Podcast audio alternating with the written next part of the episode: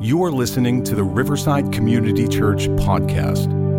For more information, visit us at www.riversideconnect.org. Does anybody else think that that sounds like the Twilight Zone?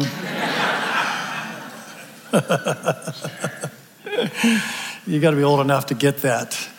Good morning. Welcome. My name is Bill. Glad you're with us today. Uh, and thank you for coming to worship with us and get out on this dreary weekend. And I hope that you are having a good one nonetheless. Uh, I want to remind you, if you've not done it yet, to download the Riverside Church app. On that, you'll be able to find the sermon notes and follow along and see if I follow my outline or not. And you can fill in the blanks if you want to there. It's always a good thing. There's so many resources there, too, for you to look at events that are happening, stuff that's going on. You can sign up for stuff. It's, uh, it's, it's a really good tool for you to have. But uh, thank you for, um, for doing that if, you, if you've done that already.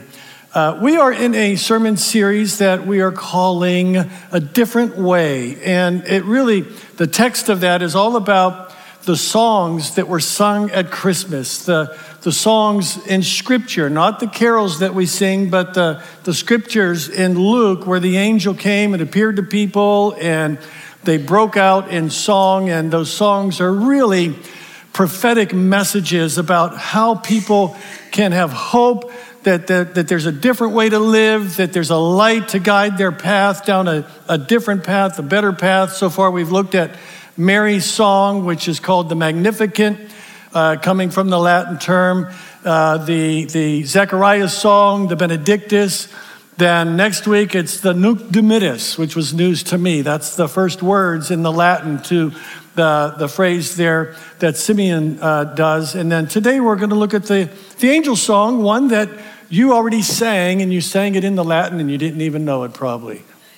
Gloria in excelsis Deo. That's the song that we're going to look at this morning. So, um, this, this, this Christmas uh, has a lot of great moments. Looking forward to family coming home to be with us next weekend and through Christmas Eve. And I love Christmas Eve. How many of you are going to be able to be with us on Christmas Eve at four or six? Be here early, all right? And uh, we're going to have a great time. It'll be full, but it's just a special time. We're doing live candles this year. Can I tell you up front right now? You drip on the carpet or the furniture and you're not allowed back, okay?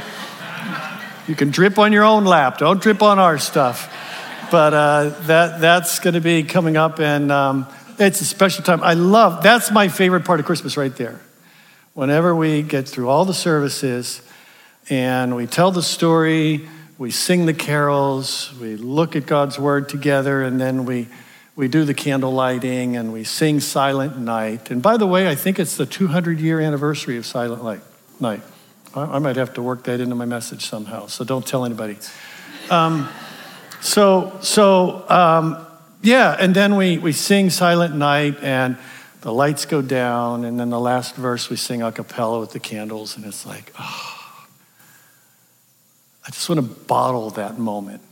I just want to just want to bottle it. And then when I'm feeling anxious about deadlines that are in front of me, I wish I could just open that up and just experience that. Or or whenever I'm concerned and anxious about parents who are needing help, elderly parents that are going through a lot of stuff and I can just open that bottle up. Or when I'm thinking about some of you who are facing things far more serious and difficult than I'm going through, and I'm anxious and sorrowful for you, I just want to open up that bottle and just say, ah, the peace, the peace.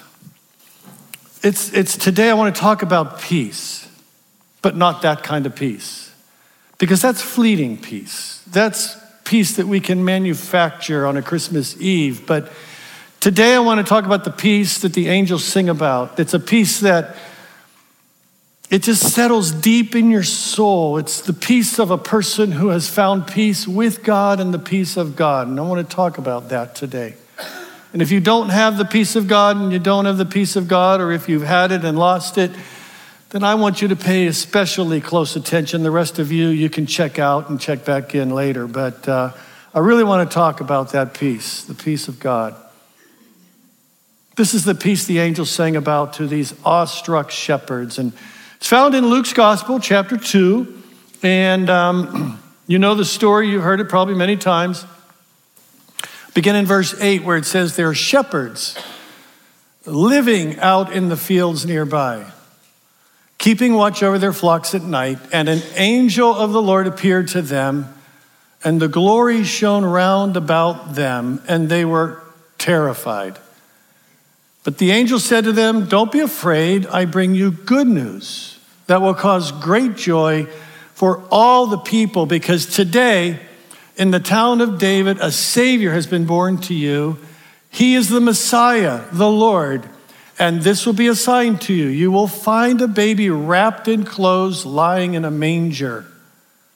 And then, suddenly, a great company, a great army of heavenly hosts, angels appeared with the angel praising God, saying, Glory to God in the highest heaven, and on earth peace to those on whom his favor rests.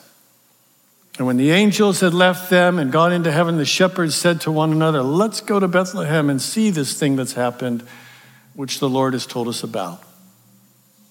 Let me just pray. Lord, I pray that you will help us to use our imaginations and put ourselves back in time so that we can begin to grasp the magnitude of this experience, the meaning of it, so that we might not only see what it meant for them, but how it now can mean for us today in this world where we still battle the darkness.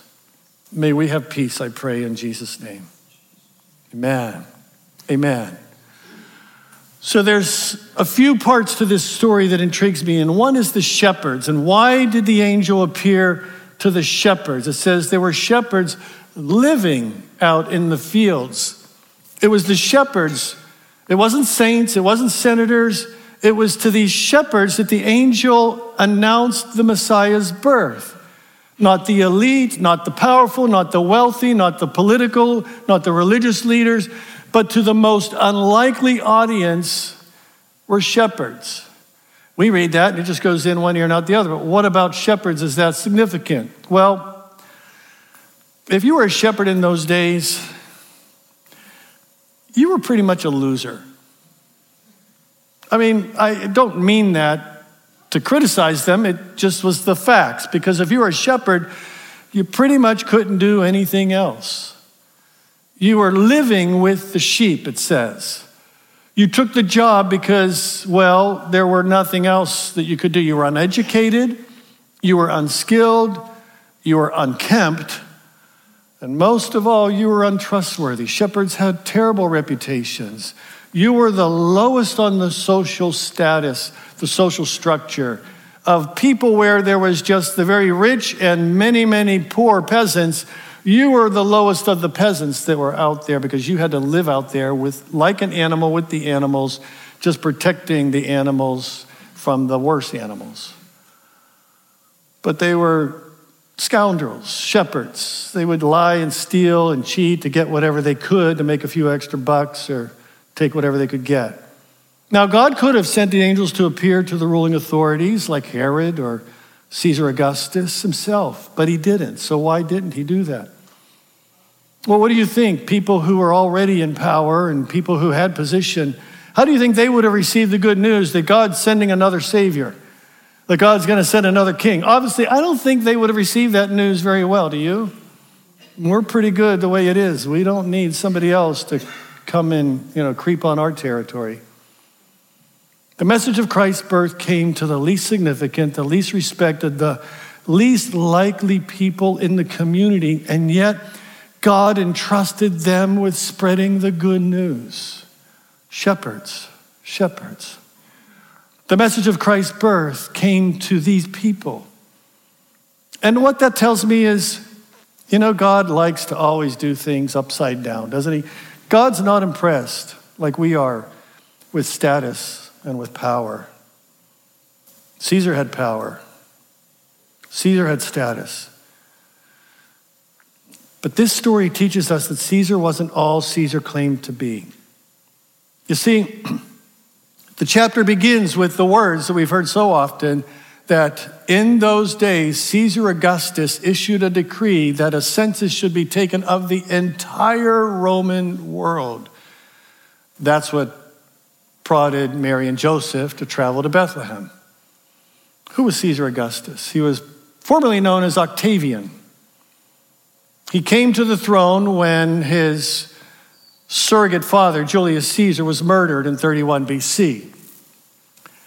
He held the republic together during civil strife that followed Caesar's death, and because of that, he was hailed as the great source of peace for Rome. He ushered in the Pax Romana, the peace of Rome.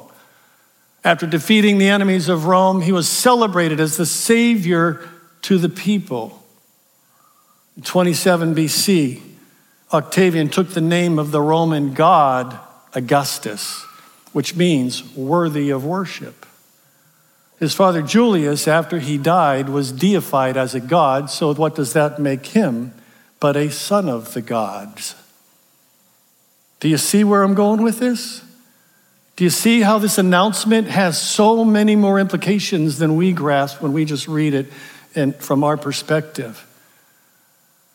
N.T. Wright points out that most of the Roman world, in most of the Roman world, the belief in the emperor as divine would have been obvious and uncontroversial. It was just assumed the emperor was, was a god who was there to save them and make everything go right for them.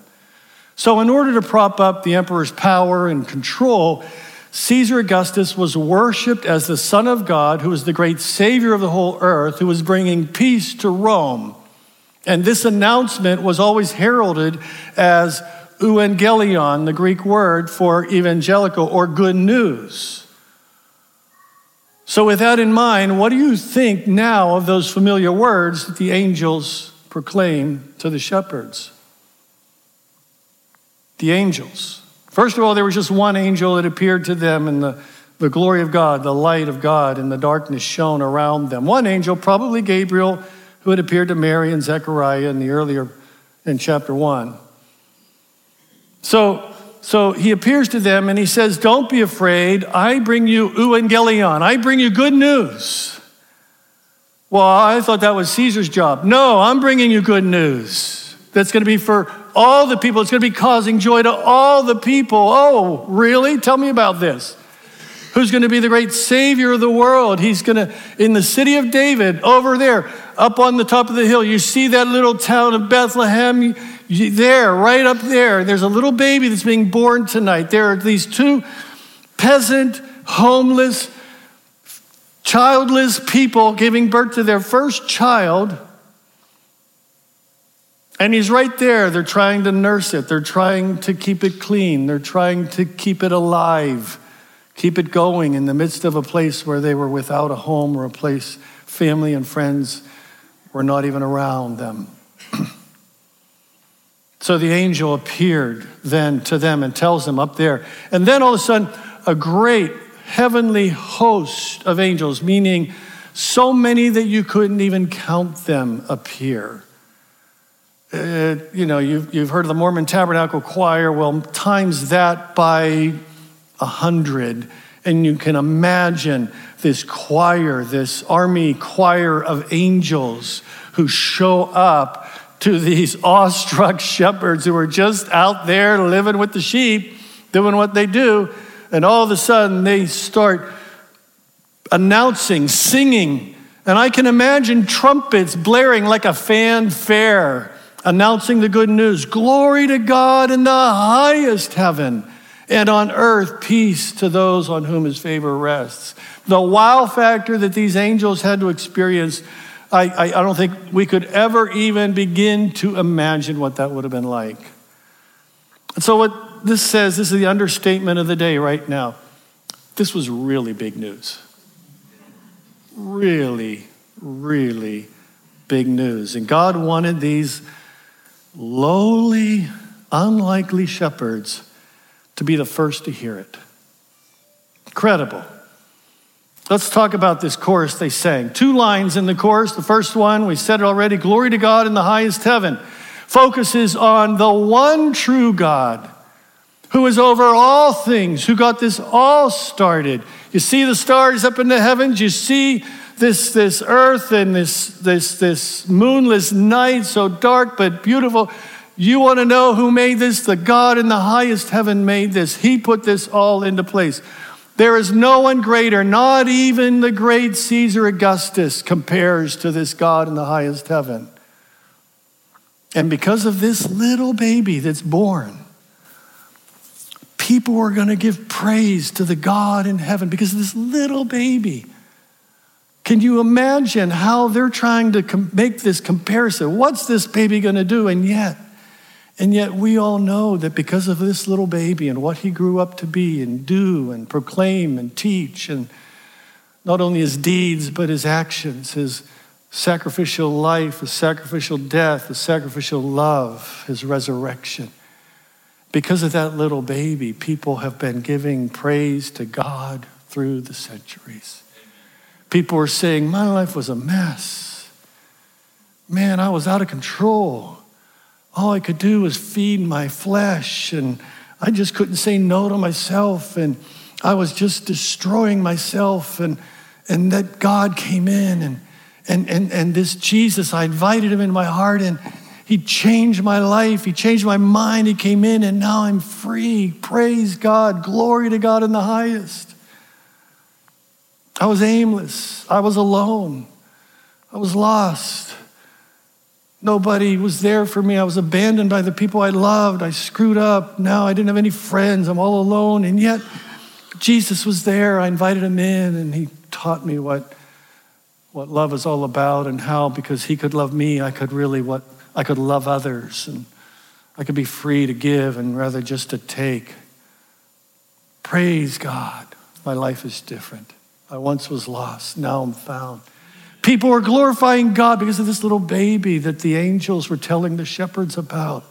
I was living my life in fear. I was just afraid of the future. I was afraid of everything around me. Life just wasn't working out. I didn't know if I was going to be able to make it. I didn't know if people would accept me. I'm not, I just was, but then I realized that I am totally loved and accepted and forgiven by the one who knows me best. He loves me most. And I'm set free from fear any longer. We gather here every Sunday and we sing songs. Sometimes we will say, let's stand and worship. And we know that worship is more than just singing when we say that, we say we're going to sing some songs and we worship. And, and so often, people say, Oh man, I love the songs we sing. I love the worship that we do. And I love the band. And I love all that. Sometimes they say, Well, you know, I wish we would do it this way. We get that. I understand. My question is Do you love the songs or do you love the one that the songs are about? We don't worship the songs, we worship the one to whom we sing the one about whom we sing. It's, the, it's not the song, it's not the service, it's not church that we're buying here. We are, we are not consumers in this culture of who's going to make me feel good. We're here to worship and humble ourselves and bow down to the one who deserves our adoration and our praise. I'm convinced that if we fully grasped the love of God displayed in this little baby that grew up, I think all of us would fall on our faces and just shout, Glory to God in the highest. Glory to God in the highest. Amen. Amen. And then the second line on earth, peace to those on whom his favor rests, focuses on the good news that this is going to bring to us the promise of peace. The promise of peace. So, what does peace mean to you? For the boy who's bullied in school, what would peace mean to that boy? To the teenager whose parents are constantly fighting, what does peace mean to that teenager? To the mother whose baby is colicky and won't stop crying, what does peace mean to that mother? To the soldier that goes off to war, what does peace mean to that soldier? In all these circumstances, peace usually means the end of something, the end of something that's bad happening. But let me ask you is this the kind of peace that the angels are promising? I wish it was. But no, it's not. The peace that the angels are referring to isn't the promise of the end of these things, of the troubles that we will face, because babies are still going to cry, relationships are still going to be strained, rulers are still going to uh, send young people off to war for them, kids are still going to be bullied in school. But the peace the Messiah brings is something that's much more personal, much more permanent, more internal than external. I wish I could promise you that this Christmas all your relationships are going to be healed and you won't have any problems. But the Bible doesn't even promise that. The Bible says that if it's possible, as far as it depends on you, live at peace with everyone. Did you get that? You know, there are just people in this world that love drama. You know what? And they're going to make drama happen because if they don't feel drama, they don't feel alive. You may not be able to make peace with that person, but as far as it depends on you, do what you can. But that doesn't mean that you're not going to have drama because some people just thrive on drama. God is offering us a chance to have peace in our most important relationship and that is this relationship. We're going to have trouble in this world, but we can have peace with God. And I want to talk about peace with God. That's the peace the Messiah brings peace with God. It's the peace between this self centered, willful, sinful person and a holy God that's far better above and beyond me. It's the peace that Romans talks about Paul writing, saying, We have peace with God because of what Jesus, our Lord, has done for us. What did he do for us? While we were helpless, Christ came at just the right time and he died for us. Us what? But God showed his love for us by sending Christ to die for us while we were still. Yeah, it's hard to say that word, isn't it? Not me. I'm a good guy. Who, me? Nah. We're, things are okay with me and the big man upstairs. Yeah, I mess up, but we all mess up, right? He knows my heart. Yeah, he does. But do you know your heart? Because I think we're really good at deceiving ourselves. In fact, it says in Jeremiah, the heart is hopelessly dark and deceitful a puzzle that no one could figure out. But I, God, search the heart and examine the mind. I get to the heart of the human. I get to the root of things. I treat them as they really are, not as they pretend to be. That's the paraphrase from the message. God knows our heart. God knows that we are deceitful, that they are deceitful above all things and hopelessly wicked. And here's the good news that's precisely why Jesus came. Because he knows that we need a new heart. He knows that we need a change. He knows that we needed peace with God.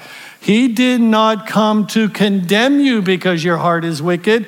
He came that you might believe, and that by believing you might have a new life in Jesus' name. He came so that we can be free from the condemnation and the guilt that we live with because of the sinfulness of our of our deceitful hearts and actions. Jesus, Emmanuel, God with us. God came to be with us so that he can help us to be at home and to be right with God. The good news is that if you're good enough, God will come to you. The good news is Jesus knows you best, better than you know yourself, and he knows that you need a Savior so that you can have peace with God. Jesus said, It's not the healthy that needs a doctor, it's the sick. I've come not to call righteous, but sinners. So here I am, Jesus. I need you. I need a Savior. Make me right with you, O God. Thank you, Jesus, that you promise peace with God. And when I find peace with God, it gives me the peace of God. There's a nuance there. The angel's song gives hope of peace with God. And when we have that, it's the peace of God in the midst of life's stuff. Peace from the things in the past that we would rather forget about. Peace from the things that cause us guilt and shame and regret and embarrassment. Peace from the past that caused you sadness and grief and loneliness. Peace from the hurt that others have caused you and the hurt that you have caused them. Peace of God comes when we realize, as the psalmist says, as far as the east is from the west, so far has God removed our sins from us. Can somebody say, Thank you, Jesus? Though your sins are like scarlet, they shall be white as snow. Next time you see a beautiful snowfall covering up all the brown and mud and leaves, you who live in Oakmont know what I'm talking about. uh, you, you, you look at the beauty of it all and you think, that's how God sees me. Wow. That's good news. That's good news The peace of God for the things we've done, the peace of God in the midst of the present. This baby grew up and he proved that he was the one that was sent from God. Before he suffered and died as a witness to God's capacity to forgive and to absorb in his body our guilt, our shame, our sin, he told his followers, The peace I leave with you, my peace I give you, not I don't give you the kind of peace that the world gives, that Caesar gives. I'm going to give you a different kind of peace. Don't let your hearts be troubled. Don't be afraid. It's not the kind of peace that is promised by the next promise you order on Amazon, the next product you order on Amazon. It, you know, it's nice to have it, but it doesn't last very long. It's not the, the kind of peace that comes from the absence of trials and troubles. It's the kind of peace that the Bible says passes understanding, transcends comprehension, transcends our circumstances. It helps us rise above the chaos and the, the curse that we live with in this fallen creation. It's the peace, Jesus said, I'm going to send you the Holy Spirit. I'm going to send you a comforter, a paraclete. He's going to walk beside you. He's never going to leave you. When I leave and go away, don't worry because I'm going to still be able to be there in the Spirit. I will be with you. I could go wherever you go. I'll never leave you. I'll never forsake you. It's the peace in the midst of whatever circumstances we go through that we never have to go through it alone. Open your heart, Christmas, this Christmas, to the peace of God in your life because I know life isn't perfect. And Jesus didn't promise that it would be. The angel song gives us hope for peace, not just in our now time, but even in the future. Because we worry about tomorrow. We don't know what tomorrow's going to bring. You know, the stock market could crash again. Yes, it could. You know, we might have, might be invaded by another. We might, we get fed fear all the time, and if we aren't aren't aren't smart, we're going to believe that even if the worst comes, or that when that comes, we're going to be destroyed. But I can tell you this the shepherds living out in the fields had it pretty rough, but you know what? They had the peace of God after that. If it's all taken away, but we have Jesus, I wouldn't want that taken away, but I'm good with Jesus. How about you? I'm good with Jesus. I'm good with Jesus. That's the peace of God. That's the peace of God. Political systems are still going to be corrupt. Diseases are still going to kill. Nature is still uncontrollable. Accidents will still happen. We will have these things happen. In fact, Jesus even said, I've told you these things so that in my name you may have peace. And in this world you will have trouble. But take heart, I've overcome the world. The angels sang a chorus of hope and peace that there's this little baby that's going to light a spark. And that little light is going to grow and spread. And it's going to be a light in defiance of the darkness. I don't care how dark the world is outside, it cannot snuff out that light of Jesus that's inside of me. That's the peace of God. That's the peace of God. Troubles of all kinds will come, darkness still exists, but in the midst of that, this light is here. And because of that, we can sing Glory to God in the highest. And on earth and in me, there is peace. There is peace because I have found the favor of God. I'm going to ask the band to come back at this time. We're going to respond with some songs, and I want to pray for you. In fact, while we're singing, if you want somebody specifically to pray with you, they'll be down front on both sides. They'll be there to pray with you.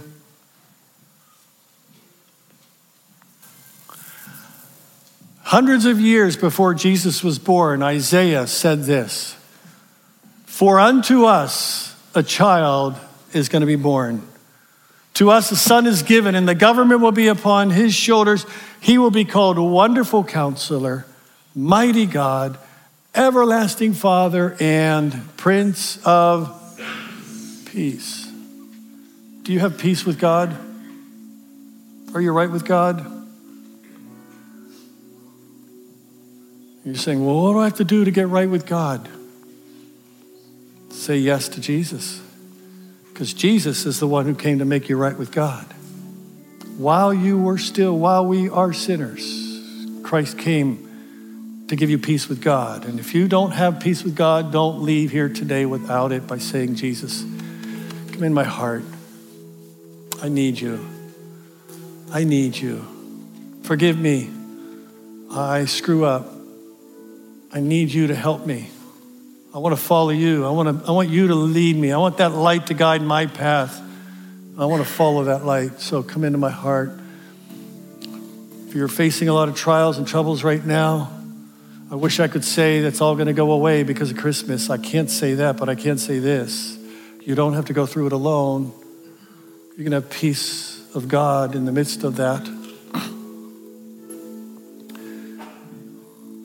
Yesterday morning, we had a celebration of life for a beautiful woman, Jerry Chicaro, one of our folks here. Jerry was a beautiful woman, but five years ago, she had to undergo a double lung transplant. And uh,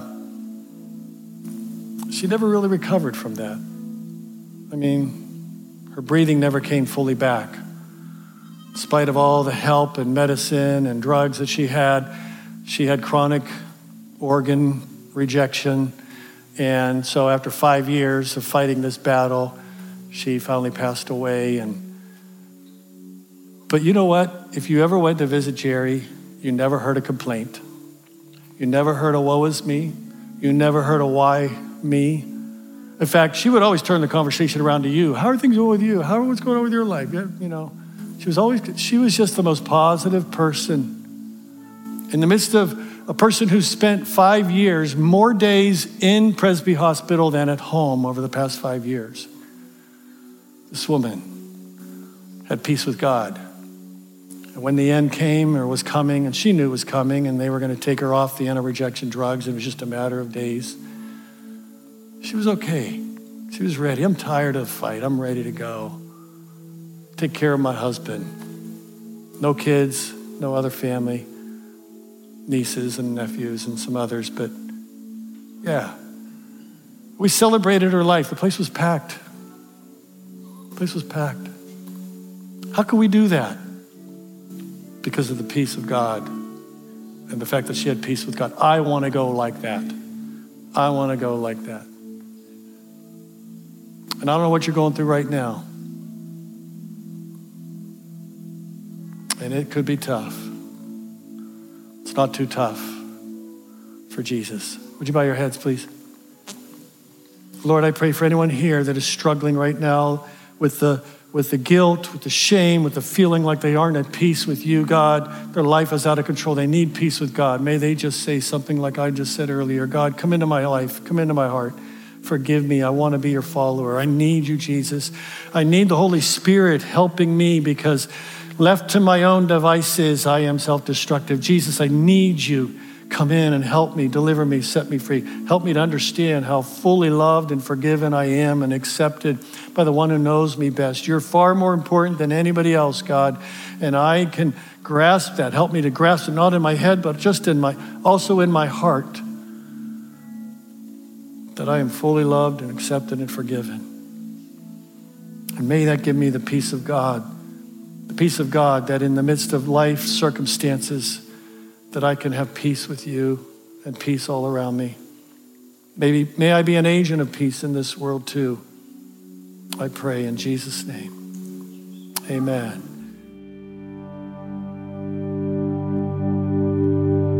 Thank you for listening to the Riverside Community Church podcast. For more information, visit us at www.riversideconnect.org.